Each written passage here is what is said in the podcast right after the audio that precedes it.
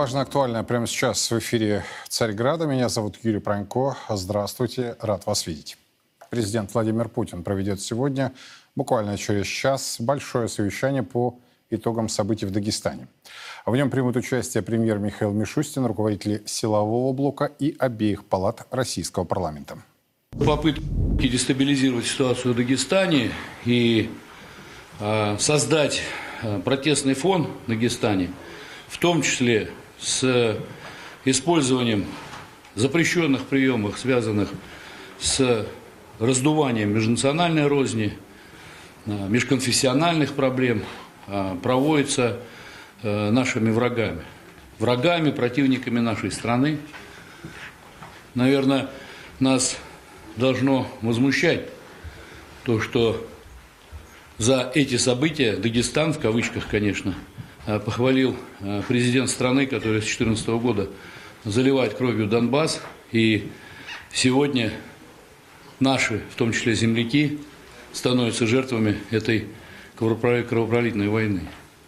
Сегодня мы получили абсолютно достоверную открытую информацию о том, что канал «Утро Дагестана» администрируется, регулируется с территории Украины предателями, бандеровцами, теми, кто ненавидит святые для нас традиционные вещи, которыми мы живем на протяжении многих лет. В свою очередь, по словам официального представителя Кремля Дмитрия Пескова, на совещании у президента России обсудят, цитата, «попытки Запада использовать события на Ближнем Востоке для раскола российского общества». А господин Песков отметил, что публичным будет только выступление президента Путина, после чего э, совещание перейдет в закрытый режим. Вчера вечером и сегодня утром получал и получает подробные доклады о ситуации в республике Дагестан от э, ФСБ, Росгвардии, э, от главы республики Сергея Меликова. Хорошо известно и очевидно, что вчерашние события вокруг аэропорта Махачкалы являются во многом результатом вмешательства извне, включая информационное воздействие извне. И понятно, что на фоне телевизионных кадров которые показывают ужасы происходящего в секторе газа. Гибель людей, детей, стариков, медиков. Конечно же, э, на фоне этих кадров недоброжелателям очень легко злоупотреблять ситуацией, провоцировать ее, возбуждать людей.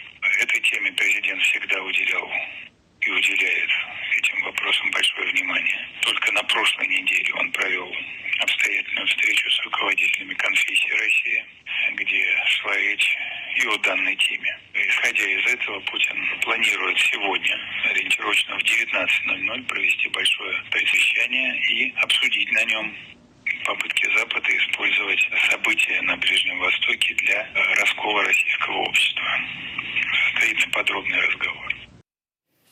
Массовые беспорядки произошли в аэропорту Махачкалы в воскресенье вечером. Э, в само здание и на взлетно-посадочную полосу проникли десятки молодых людей. Они пытались найти граждан Израиля в прибывшем из Тель-Авива рейсе.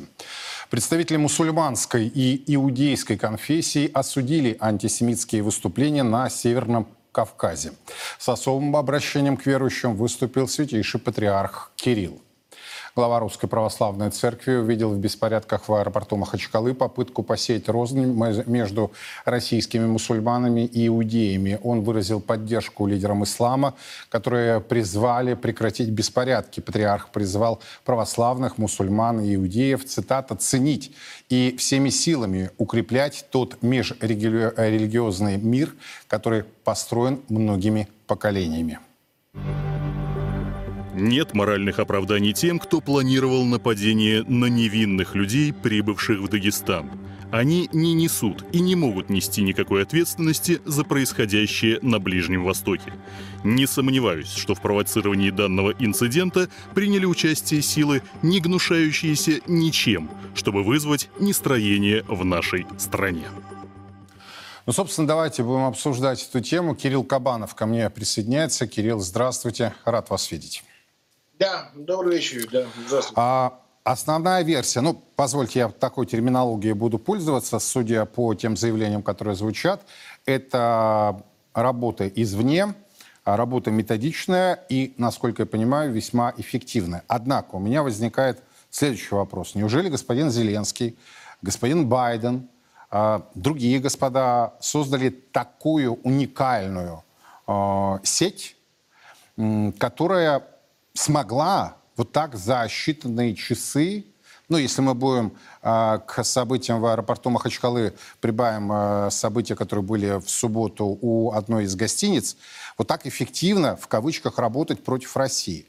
М, Означает ли это, что мы имеем и благодатную почву?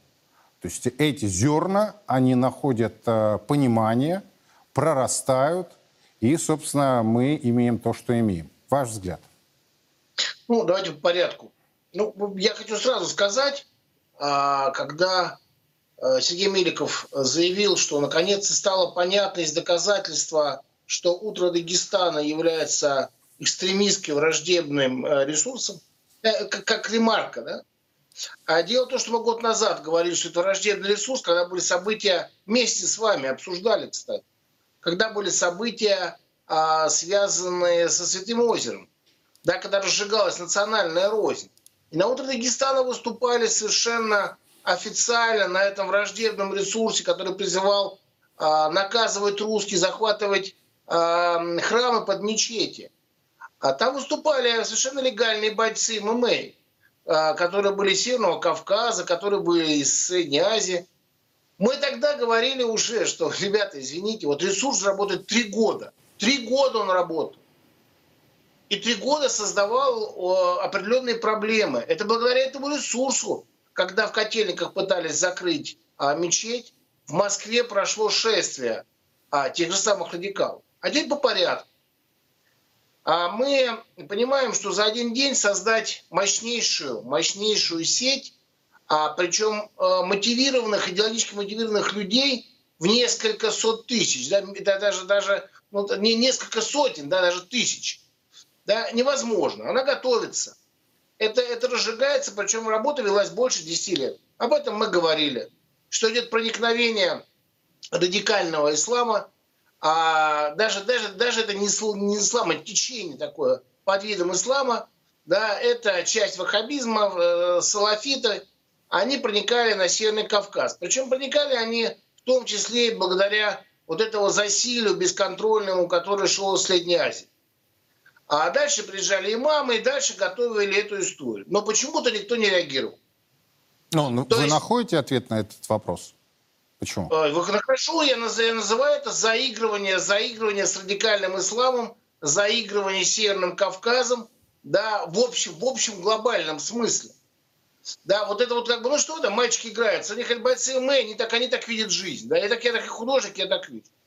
А мне это напоминает, напоминает а, такую некую, некую историю советского времени, которую я застал. Когда э, в Литве, я служил в Литве, э, 87-88 год, стали проявляться такая молодежная лига Литвы. Это националистическая организация, которая готовилась, э, бойцы, которые готовились в Польше. Так вот, вопрос в том, что а, тогда тоже говорили, слушайте, давайте не будем трогать. Ну, знаете, Михаил Сергеевич же говорил, давайте посмотрим. Да, посмотрим, все, все наладится у нас. Вот. Значит, наладилось так, что развалилась страна. Вот это, это история, которая сегодня наладится. Вы проводите аналогию. Однозначно совершенно. Значит, вопрос в том, что последние пять лет мы видим на наших улицах, не надо ничего изучать. А, Радикалы, их видно, их за километр видно, да, по внешнему виду, потому как они оде- одеваются жены, как они себя ведут. Но самое главное, все ресурсы, включая утро Дагестана, Центр, Азия, да, и прочее, прочее, прочее, они работали и продолжают работать. Кирилл, вот подождите, а, вы сегодня рано утром, я просто у вас это прочитал, очень серьезный момент, э, такое замечание сделали, да? А, Спрашивать надо соответственных лиц. А то Конечно. а, при любом раскладе, ну или при патовом раскладе, идет ссылки на ЦЕПСО, на а, СБУ, на ЦРУ и иных внешних, скажем так, контрагентов. Однако вот в этой связи у меня возникает и еще один вопрос. Получается, что нынешнее государство российское, а мы с вами знаем друг друга очень давно и всегда откровенно говорим, не может ничего предложить этим молодым людям, не может предложить альтернативу. Я сейчас не про веру, да? Вера – это то, что э, на самом деле обогащает человека, то, что делает его сильным. Но есть еще и момент, вот скажем так, гражданственности, да, а, к своей родине, к своему государству. И получается, что, собственно, в государстве, если вещи называть своими именами, действуют двойные стандарты, тройные стандарты. То, о чем вот вы говорите, про ответственных лиц. Я так интерпретирую. Если я не прав, вы меня поправьте. Конечно, прав, Юр. Конечно, правы. Мы, мы, мы с вами одинаково думаем, мы, мы правы. К сожалению, мы прожили определенный участок жизни, при развале нашей великой страны. Да, и мы понимали, тем более мне это было э, видно, в том числе с э, высот э, общего отдела ЦК, КПСС. Когда вот пытались проблемы, их пытались их, на них реагировать. А если мы говорим о молодежной политике, то э, молодежная политика провалена. Ну, она провалена. Что мы, не понимаем этого, что Мы каждый раз пытаемся придумать, откреативить какой-то патриотизм, а, а вот эти все, все ну, ЦИПСОшники, ЦРУшники, СБУшники, наши враги, их задачи, которые справляются хорошо, а, они работают, они, они создают нам проблемы. Но у нас же есть своя, свои структуры, которые должны не допускать этих проблем. И вопрос заключается в следующем. Сегодня будут говориться, опять вспоминаться, значит, наши враги, все правильно. И я соглашусь, что это правильно. Но вопрос другой. Ребята, откуда 2000 оголтелых людей, которые не признают наши законы, которые не признают общечеловеческие законы, которые выходят убивать людей за Палестину? То есть они выходят совершенно с радикальным религиозным посылом. И это граждане Российской Федерации. Кстати, большинство из них не приезжие, это граждане Российской Федерации. А завтра, завтра они объединятся с теми радикалами, которые приехали из Таджикистана, которые приехали из Киргизии, приехали из, из, из Узбекистана, из Туркмении и пойдут разбираться с нами. Это была только маленькая попытка. Это была репетиция. И представляете, какие-то гниды, маленькие гниды, там на, на уровне утра России, утра, утра Дагестана – они сумели управлять толпой. Значит, она готова была, чтобы ее управляли. Вопрос в том, что с пятницы была информация, что они могут пойти а, на аэропорт. Я понимаю, что МВД и Росгвардии хватило просто сил перекрыть. Но самое-самое главное, они не знали, что делать. Потому что это их земляки, с которыми они живут, все понятно. Они не знали, как реагируют. Им команды нет. А на самом деле это, это не вот эта оголтелая очкарики, толпа, которая ходила здесь, устраивала прогулки по Садовому. Это люди, которые разорвать могут на куски. И это надо понимать, давать себе отчет. И вопрос в том, что мне жалко Меликова, потому что он сейчас стоит один. А вопрос в том, что 10 лет делали, делали соответствующие службы. Кто занимался тем, кто спускается? В основном вся, вся эта молодежь, которая там была, это молодежь, которая приехала в города Махачкалу с гор. И ими никто не занимался. А там их обрабатывали салафиты, которых не всех, не всех уничтожили и не всех выжгли. Проблема заключается в том, что мы не можем довести основные проблемы до конца. Сегодня, говорит, 15 человек зачинщиков. Там все зачинщики, все, все до одного и 2000 человек должны понести ответственность. Это сложно? Конечно, да. Но тогда будет всем понятно. А Кирилл, то, есть, то, то есть мы говорим о несостоятельности или низкой эффективности органов, органов государственного управления? А мы говорим о чрезмерной перестраховке органов государственного управления. А вопрос в том, что все все знали. Это как э, история 91 -го года – когда никто не мог трубку поднять и принять, при, принять конкретное решение. Взять ответственность вот это, на себя. Да, взять ответственность на себя, сказать, слушайте, огонь. Вот всегда в таких случаях надо кто-то, кто сказать, кто первый, сказать огонь. Да, может потом человек это проклянут, еще что-то сделает. Но должен быть свой Наполеон, должен быть свой... Таким, кстати, человеком был всегда и остается Владимир Путин, который сумел Северный Кавказ в 2000 году, в 2002 закрыть. Это же было да? Но вопрос следующий. Сегодня он а, расставил конкретных людей. Не ожидали. Так мы давно говорим, что эта сила будет использована в России для государственного переворота. Кирилл, смотрите, вы э, уже несколько раз сказали, в том числе и про миграционную политику, про радикалов, которые прибывают. То есть здесь мы говорим все-таки о наших соотечественниках, да, гражданах России. Но если я правильно вас понял, очень серьезная составляющая, она идет и извне. А, собственно, миграционную политику э, в нашей стране на днях э, прокомментировал, кстати, весьма корректно святейший патриарх Московский и вся Руси Кирилл. Не входя в тонкости миграционной политики, я еще раз хотел бы подчеркнуть, что не просто стремление заполучить дешевую рабочую силу в городе Москве должно быть двигателем, который сюда движет огромное количество людей, принадлежащих к иной культуре, к иной вере, не знающих часто русского языка и не имеющих, простите, уважения к России и к ее народу. Считаю, что наше политическое руководство, капитаны наших индустрий, администраторы, интеллигенция, общественность должны помнить, что то, что сегодня происходит, может разрешиться полным благополучием для всех, а может э, э, э, завершиться и очень большими трудностями, проблемами для России – как государстве многонациональном, но ядром которого является русский народ. В свою очередь, премьер Михаил Мишустин считает, что, цитата, «важно обеспечить должный уровень контроля за пребыванием в России работников из-за рубежа». Нужно четко понимать, кто приезжает в нашу страну, какими профессиональными знаниями и опытом обладают эти люди. Соотносить такие сведения с развитием рынка труда по конкретным отраслям, мониторить динамику изменений ситуации – определять, где может возникнуть критический недостаток собственных кадров. И, исходя из всего комплекса данных, принимать выверенные решения. Учитывая значительные миграционные потоки в нашу страну, вопросам безопасности нужно уделить особое внимание.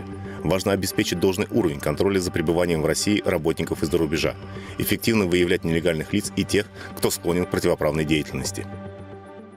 А, Кирилл Кабанов у нас на прямой связи со студией Царьграда. Кирилл, ну вот э, подытожу, да, прямая э, речь цитата из Святейшего Патриарха. Либо это закончится полным благополучием для всех, либо э, проблемой, существенными проблемами для всей страны. Что скажете по сути? Ну, по сути, патриарх Святейший просто прав. Он э, излагает мудро то, что, то, что, то, что реально произойдет. А причем очень мягко, корректно – а, давай, давай, давайте посмотрим, что вообще на, на самом деле, в чем основная, основная суть его выступления. Он говорит, что может быть, да, будет все хорошо. Но вопрос в том, он же предпосыл куда, что приезжают люди, которые чужие нам. Они не приезжают сюда трудиться уже. Они захватывают территорию. Они ее заселяют. Они выдавливают коренное население. Вот в чем проблема.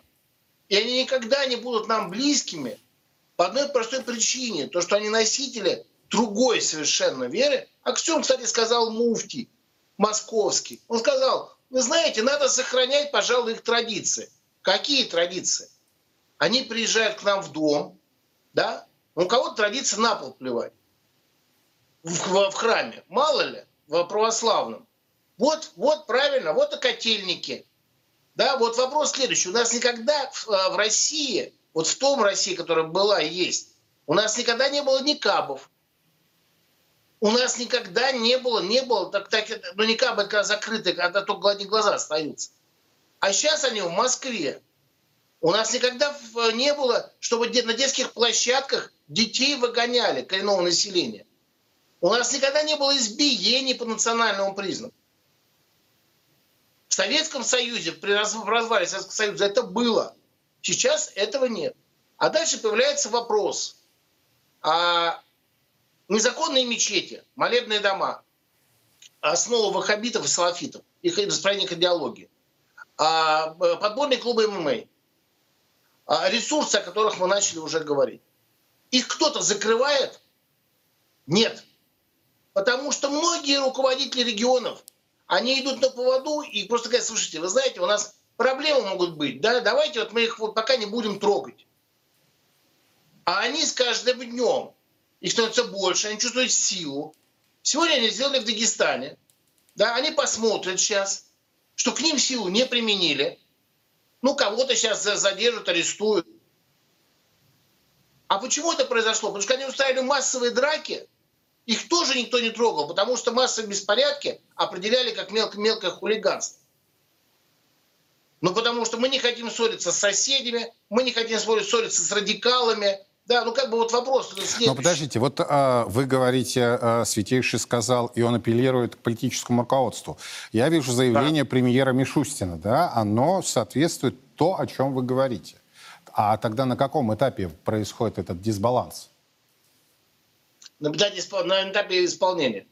А, Дело в том, что у нас а, есть экономические интересы так называемых олигархов, мы уже об этом говорили, да, а потом, потом а, ряда, ряда, ряда очень крупных чиновников, которые связаны с олигархом, которые являются частью олигархии.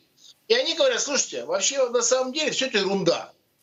Ну вот, вот например, да, у нас есть, есть несколько рынков в Москве и Московском регионе который ничего в экономику не приносит, ничего. Это, это источник отмывания денег. Мы понимаем, что нам дальше говорить. Но нам говорят, вы знаете, двигатель экономики. Там налогов не платят. Там налогов не платят. Какой двигатель экономики? Про стройку нам говорят постоянно, что нам нужны мигранты. Нам нужны 50 тысяч сварщиков. Так научите наших детей сварки. Они нужны всем сварщики. Вопрос заключается в том, что есть э, категория а, вот это вот это элиты так называемой, да, которые считают, что нашу страну нужно строить по принципу а, августовой, авгу- августовой колонны. Да? Вот они небожители, дальше чуть белых людей, которые их обслуживают, и управляют черные, остальные все черные. Только они не понимают одного, у них не хватает, что все эти конструкции каждый раз рушатся, начиная с Древнего Рима. А у нас заложена уже бомба. Нам эту бомбу заложили. И, кстати, Зеленский сегодня, значит, это, это, это, это, это, это, это непонятно что, да, когда он э, начал выступать по поводу событий в Дагестане, он просто фактически раскрыл, что эта система, стоит, за ней стоят да, спецслужбы западных государств, включая Украину. У Украины нет своей спецслужбы. У них, у них два этажа заняли ЦРУшники. Так вопрос заключается в следующем. Но если мы все это знаем, мы понимаем степень угрозы, но так усильте подразделения, которые занимаются всеми всеми этими историями, радикалами и прочим. Любое выступление в интернете, оскорбление, национальное, по национальному, все. 282 Выходи строиться. Следующие 5 лет. Если ты, это дает основание, если ты получил, у тебя полученное гражданство, приобретенное гражданство, то тебя его лишают через 5 лет. И возвращаешься к себе в кишлак. Каждого радикала надо брать на, на заметку. И это очень просто, потому что когда ты работаешь, ты берешь, но правильно. У нас, я могу объяснить, МВД не может получить 6 миллиардов, всего 6 миллиардов, для того, чтобы ввести телескопию на границе. 6 миллиардов. Это в одном районе плитку перекласть, переложить. А МВД не может получить. Да? Почему? Но потому что есть люди, которые считают с большими заборами, что ничего не происходит. Они не понимают уже, они оторвались. А дальше идет информация президенту, что, принц Владимирович, есть проблема, но мы ее решим, не надо ее раздувать. А она взяла и сама раздулась. Вот ее пришли группка цепсошников, 2000 человек вывел на улицу. Так эти 2000 человек, они же не россияне уже в душе. Они же не россияне, хотя у них российские паспорта. Это в Дагестане, в моем любимом Дагестане, где раньше народ, имея там 18 народностей, сколько там на- на- на- национальностей, когда они друг другу подкалывали, шутили друг на друга на, на особенности своих народов. И там никогда никто, никто не высказывал русским ничего. Это Дагестан, который встал против, против а, Басаева. Так вопрос следующий, что произошло за 10 лет? А это называется одним русским простым словом. На П начинается, ралли, ралли заканчивается. Да, Кирилл, я вас понял. Спасибо огромное. Кирилл Кабан. У нас на прямой связи его оценочные суждения не только о происходящем а, в Дагестане, но и, собственно, в стране в целом. А, В продолжении темы происходящее – это серьезный вызов для не только для власти, но и всей российской государственности. Надеюсь, дагестанский антисемитский мятеж будет срочно купирован. А вот выдержит ли российская политическая система возможный следующий, третий подряд мятеж, а на примере разрастания антимигрантских настроений может, например, отсюда прилететь очередной черный лебедь, в условиях СВО это уже вопрос не научных дискуссий, а будущего русской государственности. Технологии обрушения государства через раскачку ситуации, начиная с национальных республик, завершившейся погромом центра, мое поколение пережило на собственной шкуре. И мне повторения очень-очень не хочется. Да и всем тоже не желаю. Э, Сергей Обухов, вот, собственно, реплику, которую мы сейчас с вами слышали, у нас на прямой связи. Сергей, здравствуйте. Здравствуйте. Вот вы сравниваете, если я правильно понимаю, с событиями 30-летней давности, да? То есть событиями, ну, чуть больше 30 лет тому назад, э, когда мы потеряли, собственно, наше государство. Проводите прямую аналогию, я правильно понимаю? Да, к сожалению, у нас, как всегда, связь на самом высочайшем уровне. Сейчас надеюсь, что мы восстановим э, и сможем услышать э, Сергея, потому что то, что он э, заявил в публичной плоскости, э, отметив, что это уже не научная дискуссия, а, собственно, будущее русского, г- русской государственности, имеет действительно первостепенное значение. Сергей, вы у нас на связи? Да-да. Я правильно понимаю, прямая аналогия с событиями 91 года? Ну или в целом, вообще конец 80-х, Не только начало 90-го года. Если вы, э, мы вроде с вами близкое поколение, и мы с вами помним, как э, с 89 года вот эта вот череда взламывания стабильности, череда э, всяких эксцессов, череда, э, скажем так, мелких бунтов э, региональной элиты, которая э, проверяла, э, насколько центр федеральный способен э, противостоять, насколько федеральный центр, ну тогда союзный центр э, способен реагировать на, в кавычках, шалости. Э, Кстати, все тот же механизм по- поджигания ситуации, как там, проблема беженцев.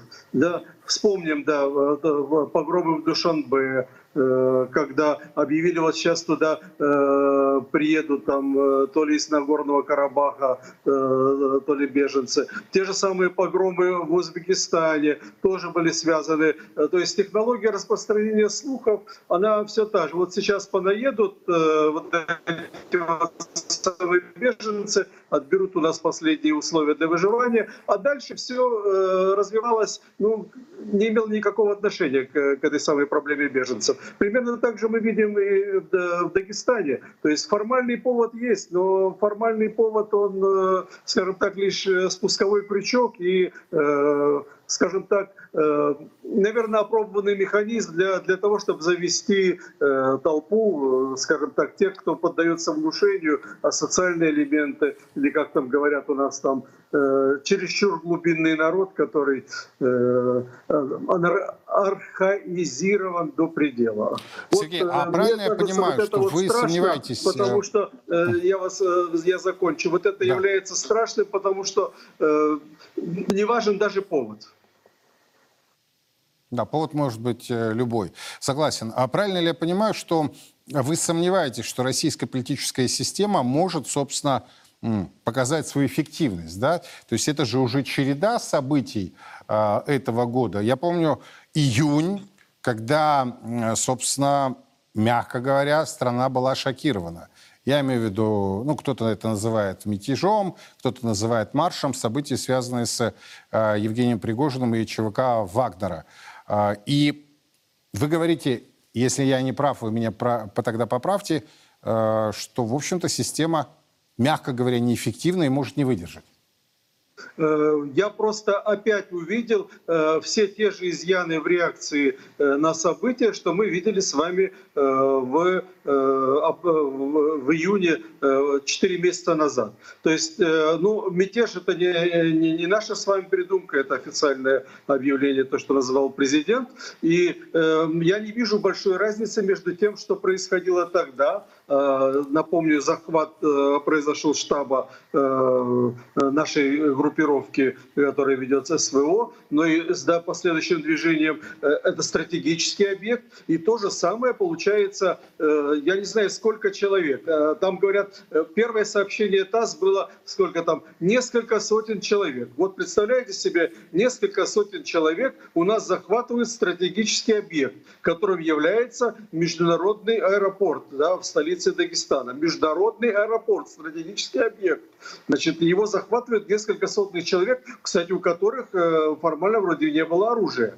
Э, и э, реакция силовиков, реакция властей Дагестана. Ведь об этом же разговоры шли. Если о мятеже Пригожина, ну, скажем так, можно было лишь косвенно догадываться по разным репликам, то здесь-то открыто все призывалось, и почему-то это не было купировано.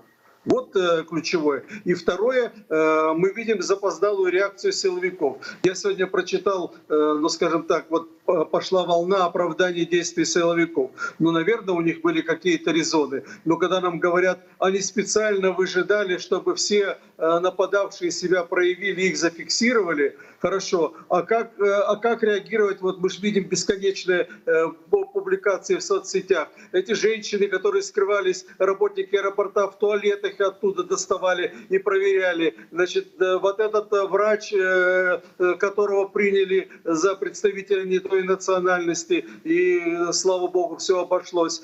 Женщины с детьми, которые по несколько часов прятались в самолетах. Это как понять? Э, это силовики все выжидали, пока их прикончат или не прикончат. Ну, я отказываюсь принимать такие рода объяснения. Поэтому э, не должно быть так, не должно быть так, чтобы один снаряд дважды падал э, в одну и ту же воронку. А вот мы в течение четырех месяцев э, после э, мятежа Пригожина имеем, по сути дела, да, ну, ну более ограниченный, но мятеж, что такое захват стратегического объекта э, в столице Дагестана. Я по-другому это характеризовать не могу. Так что мы будем ждать, третий раз упадет какая-то воронка. Так может быть, э, пора все-таки делать меры э, власти, э, выводы. Я очень надеюсь, что тот заседание Совета Безопасности, которое собирает президент, все-таки не только раздаст, как говорится, всем сестрам по серьгам, но и будут сделаны глубокие выводы. Это же комплекс мероприятий. Кстати, напомню,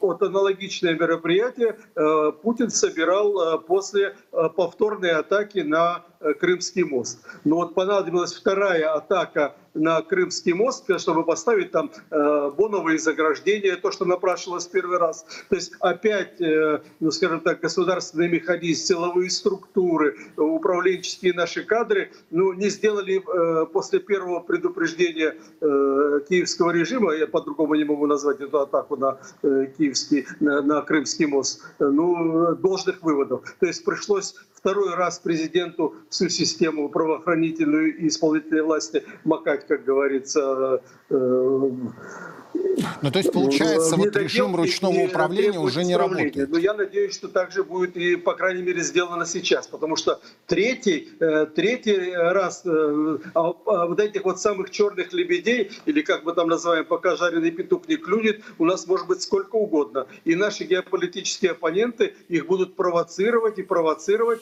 Не зря, э, ну, вроде бы наше руководство согласно, нам объявлена война на геополитическое поражение. Ну куда тут самое сидеть и выжидать-то?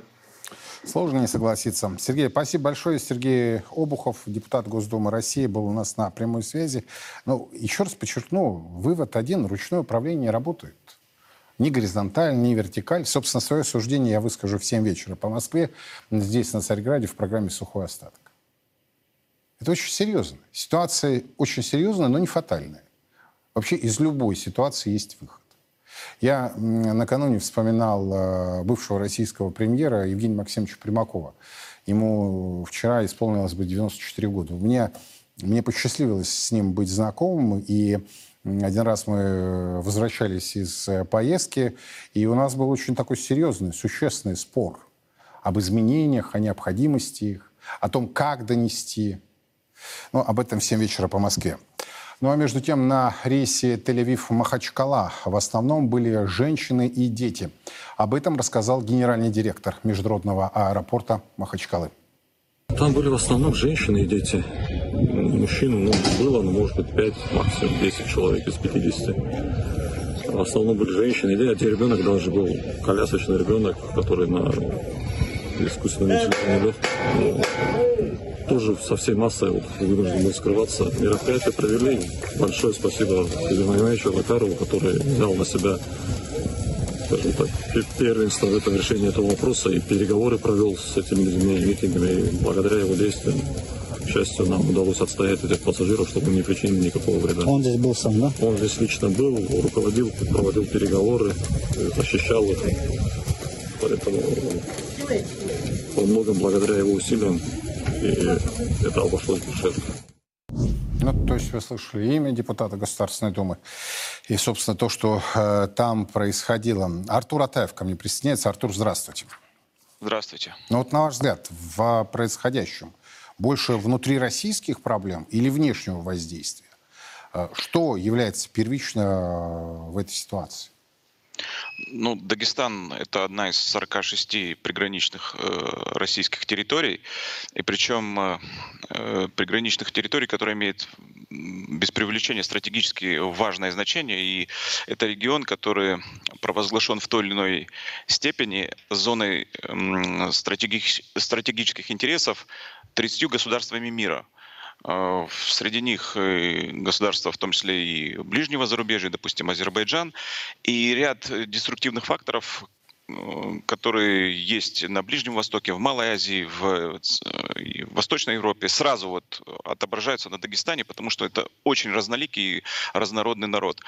Э, но мне вот представляется, что в данном случае вот именно внутренняя составляющая противоречий, она э, сыграла в, именно в данном аспекте, наверное, определяющую роль. То есть внешний фактор он был, но он уже вошел в, в той фазе, когда можно констатировать с уверенностью, что дагестанский социум, он не то что неуправляем, но нет таких реальных сил, э, которые могут э, повлиять. Во-первых, сыграла негативную роль частая сменяемость глав регионов.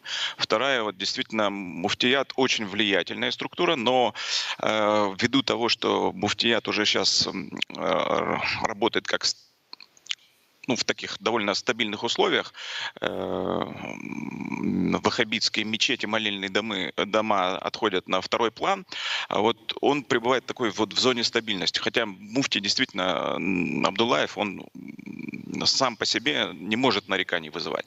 Э, внутри Дагестана есть ряд э, нерешенных проблем, которые казалось бы, являются фоном, это межнациональный фактор, связанный прежде всего и с Ауховским районом, и Хасавюрт как зона приграничной истечной территории, где постоянно, практически на регулярной основе э, конфликты между разными национальными субэтносами.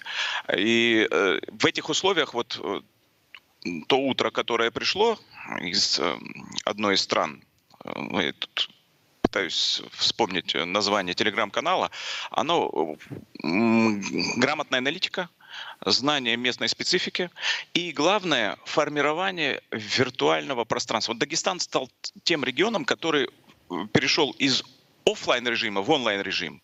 А человек может жить на соседней улице, но общаться со своим коллегой визави э, именно онлайн. Вот такая особенность стала в Казах, она не в основном непривычна для других регионов, но она стала особенностью именно дагестанского вот социума.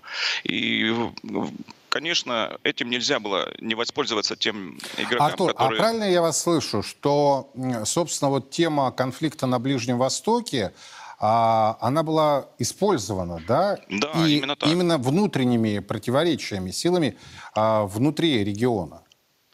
Э, Потому силами... что ну, 75 лет, да, если вещи называть своими именами, есть конфликт между Израилем и а, арабами, которых называют палестинцы, да, э, и другими арабскими соседними странами. Мы с вами знаем, сколько было войн. А, собственно, сейчас а, ситуация очень напряженная. Она не просто напряженная, это война, самая настоящая война, которая идет а, между Израилем и Хамас. Но такой же реакции не было раньше. Вот именно такой, чтобы захватывали аэропорт, э, бесчинствовали, говорили, делали заявления? Нет, такой реакции не было, и не было, вы знаете, и быть не могло, потому что э, дагестанский социум был реально другим. Э, опять-таки, еще раз подчеркну, сейчас вот э, интеллектуальные потоки определяются во многом не тем, что говорит имам в мечети, а тем, что говорят именно в виртуальном пространстве. Это парадокс, но факт. Это э, процесс, который, наверное, связан с закрытием такого проекта, как ИГИЛ, террористической организации, признанной на территории России, э, э, такой экстремистской. Дело в том, что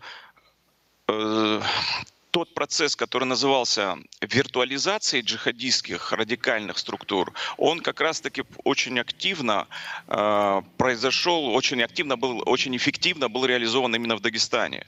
Э, радикальная банд подполья из Чечни, Кабардино-Балкарии, допустим, была выдавлена из Карачаева-Черкесии, а в Дагестане часть радикального подполья, она осталась и попыталась себя легитимизировать вот в таком вот закрытом режиме. И вот сейчас воспользовавшись вот этой ситуацией, вот, этой, вот этим вот конфликтом на Ближнем Востоке, произошла в миг, как по мановению, развиртуализация. Вот онлайн превратился в, в офлайн. Раньше с этим э, работали такие структуры, как Роскомнадзор, и были еще даже некоммерческие организации, которые буквально в ручном режиме отслеживали группы ВКонтакте, в Телеграме, вот, э, следили, формировали альтернативную повестку. Сейчас это, к сожалению, как-то ушло. И вот то, что мы это наблюдаем, то, что это ушло, это не могли не заметить и, так скажем, оппоненты, А почему это ушло? То есть проблема же никуда не ушла? А вот это вопрос. Это, это действительно повестки? вопрос, потому что э, государство раньше было испугано такими факторами, как убийство Саве, Саида Афанди, когда э, неофитка-мусульманка из русских совершила акт самоподрыва. И вот было колоссальная мобилизация дагестанского социума. И была поддержка федеральных элит для того, чтобы этому противодействовать. Э, фактически все группы ВКонтакте, в, в Одноклассниках, э, даже в Фейсбуке как-то зачищались. Им противопоставлялась альтернативная повестка. Э, вот этой вот, видимо, победы сыграли свою негативную роль. Виртуальные победы, они сыграли негативную роль, когда сейчас этот рекрутинг, судя по всему, вот, судя по этой акции, возобновился. Раньше работали дверь в дверь. Такие адепты э, джихадизма, как Варвара Караулова, агитировались э, в социальных сетях э, такими с виртуальными рекрутерами очень индивидуально, а сейчас вот э, этот процесс э, имеет такой фактор зом, зомбирования уже более серьезных, каких-то более массовых социальных групп. Э, молодежь там, условно говоря, с 19 до 30 лет вот продолжают э, использоваться в рамках вот этого массового рекрутинга радикальных небольших джихадистских групп, которые в нужный момент выводятся на площадь или подвозятся к аэропорту, и дальше им даются более серьезное задание уже на месте. Что нужно делать? Вот как, как сейчас нужно вести себя? Такая технология протеста в условиях онлайн-режима. Это фиаско силовиков? Я думаю, это фиаско всех и силовиков, и институтов гражданского общества, и религиозных структур. Это э, тут, тут одним диагнозом не обойдешься. Потому что коалиция раньше, которая победила джихадизм, радикализм на Северном Кавказе, это была действительно коалиция и светских структур, и властных структур. И таких институтов гражданского общества. Раньше незаконное вооруженное формирование пыталось стать, э, занять э, место э, такой некоммерческой, неполитической организации. Это, это удалось вытеснить. А сейчас вот за счет вот этого транснационального рождения виртуального проекта по рождению дескалации, рождению эскалации на южных пространствах России, вот этот вот проект стал привлекательным, объединительным. Идет героизация, колоссальная героизация Шамиля Басаева, идет героизация Гилаева Руслана, даже Бараева, убийцы, который захватил Нордост. Вот, э, это парадокс, но факт. Вот сейчас новый этап, какой-то вот новый, рождение новых мифов, новых теорий, новых оправдательных посылов. Э, но молодое поколение дагестанцев, чеченцев не помнит э, разрушенного Гроздова, не помнит многочисленных беженцев, которые бежали от ваххабитов в Хасавюрт, в другие населенные пункты Дагестана. И они живут в вот этом радужном мире и думают, что вот этот протест — это всего лишь протест. Это не всего лишь протест, это создание новой силы, альтернативной силы, которой нужно будет самоуничтожиться. Я понял вас. Спасибо, Артур. Артур Атаев и его оценочное суждение о происходящем не только внутри страны, но и за, и за ее пределами. Ну вот, собственно, Запад решил нанести стратегическое поражение России. Это цитата. И будет использовать все методы борьбы с Россией. Добиваясь подавляющего геополитического и военно-стратегического превосходства, Вашингтон годами целенаправленно расширял и разрушал основы международной безопасности и стратегической стабильности, включая систему соглашений по контролю над вооружениями. Пренебрегая законными правами России на обеспечение своей безопасности, Белый дом упорно проводил экспансию управляемого им блока НАТО на восток. Эти агрессивные шаги вынудили нас принять контрмеры. В ответ Запад открыто взял курс на нанесение России стратегического поражения в развязанной против нас гибридной войне. В качестве тарана цинично выбрана Украина, которая отводится роль лишь расходного материала. Ну вот, собственно, внешний или внутренний фактор. Нанести стратегическое поражение России или проблема внутри, когда продажные чиновники и иные скажем так, слуги народа, которые обязаны служить народу Отечеству, за деньги или иные э, или иную мотивацию фактически оптом ИР в розницу торгуют Родиной. Об этом сейчас поговорим с нашим еще одним компетентным собеседником, депутат Госдумы Олег Матвеевич ко мне присоединяется. Олег, здравствуйте. Здравствуйте. Ну вот на ваш взгляд, чего здесь больше? Или внешнего, или внутреннего, или того и другого? И если вот этот замес этот конгломерат, да, многогранник проблем, э, не решался из года в год. Если мне сегодня в течение программы все эксперты, ваши коллеги, в том числе по парламенту, говорили о том, что э, это копилось годами, то где вероятность того, что эти проблемы будут расшиты? Ваш взгляд. А вы сейчас про какие конкретно проблемы? Про Махачкалу имеется в виду? Конечно, то, что вызвано, но и не только. Посмотрите, действительно, а, Запад а, собирается нам нанести стратегическое поражение.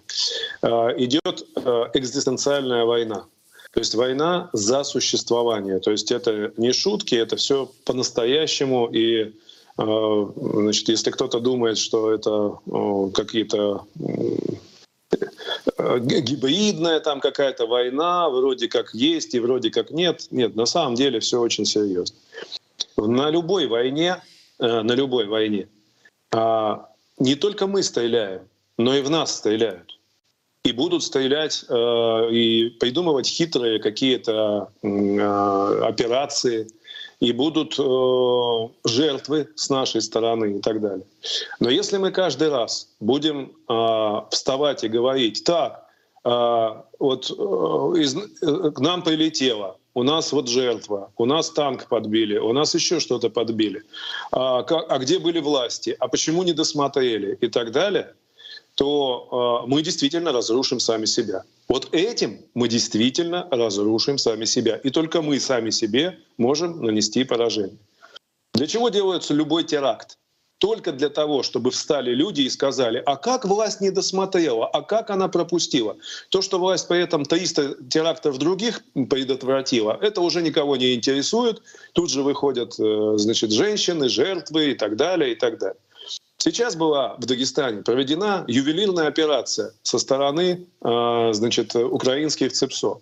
Но, между прочим, э, ну, нужно помнить, что не все телеграм-каналы, точнее вообще телеграм-платформа, она другой юрисдикции, не российской. Она, вообще говоря, э, где-то, по-моему, в Эмиратах зарегистрирована. И там э, она не подчиняется нашим законам. И они стали вбрасывать фейки о том, что местная еврейская община не только поддерживает э, значит, э, удары по Палестине, но и э, посылает туда снаряды, и деньги и прочее, прочее. Там все это было густо замешано на определенных других личных противоречиях. Вот. И в итоге, в итоге это вот привело к тому, что есть. То есть мы знаем, что ЦИПСО работает по Дагестану очень давно. Там были антипрививочные бунты, там были бунты во время мобилизации и так далее. То есть очень много там действует каналов, которые э, значит, работают. И наши, соответственно, спецслужбы усиленно работают в Дагестане. Это Э, борьба, что называется, э, очень тяжелая, она непростая. Туда идет большая нагрузка, да, и с нашей стороны. То есть это вот настоящая война, когда и по тебе стреляют, и ты стреляешь. Но нельзя, э, значит, каждый выстрел с чужой стороны обращать в свою же сторону еще раз дополнительно. То есть э, клясть наших э, значит, силовиков за там, какую-то не ту работу, некомпетентность и так далее. Вот мы сейчас с вами разговариваем, а они в данный момент стоят и защищают еврейские дома. Вот в Дербенте, я знаю, в других местах да, стоят и защищают от толпы. А не, не стоит, мне кажется, бросать в них сейчас камни. Э, значит, они выполняют свою работу. Я понял вас, Олег. Спасибо большое, Олег Матвеевичев. Был у нас на прямой связи. А, буквально, я думаю, остаются считанные минуты до того момента, когда начнется совещание на уровне главы российского государства по этой проблематике. Э, Песков заявил, что открытым будет только первая часть, когда выступит Владимир Путин. Затем совещание перейдет в закрытый режим. Дождемся. Все подробности в наших эфирах и на официальном сайте Царьграда. Меня зовут Юрий Пронько. До завтра. Во все времена и во всех войнах русские люди молились о победах наших бойцов их небесному покровителю, Георгию Победоносцу. В ста городах 89 регионов России пройдет всероссийский молебен святому великомученику Георгию Победоносцу. Каждый сможет поклониться его мощам и попросить святого о помощи. Нет сомнений, Молитвами Георгия Победоносца Господь защитит наших воинов и дарует нам новую, великую победу.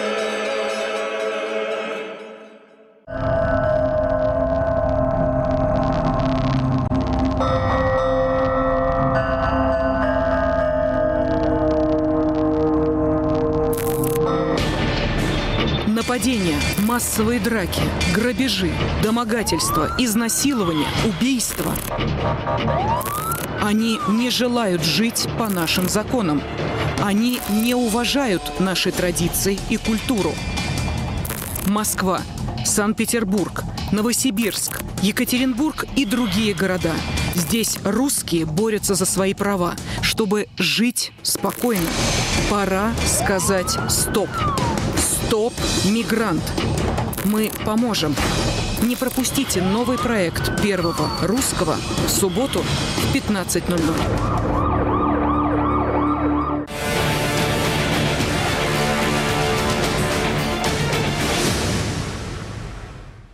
На Купянском направлении наступление подразделений вооруженных сил Российской Федерации сдерживает непогода. Однако противник не прекращает попыток контратаковать. Так, в районе населенного пункта Синьковка Харьковской области российская группировка войск в ходе активных действий при поддержке авиации и огня артиллерии успешно отразила 9 атак штурмовых групп ВСУ.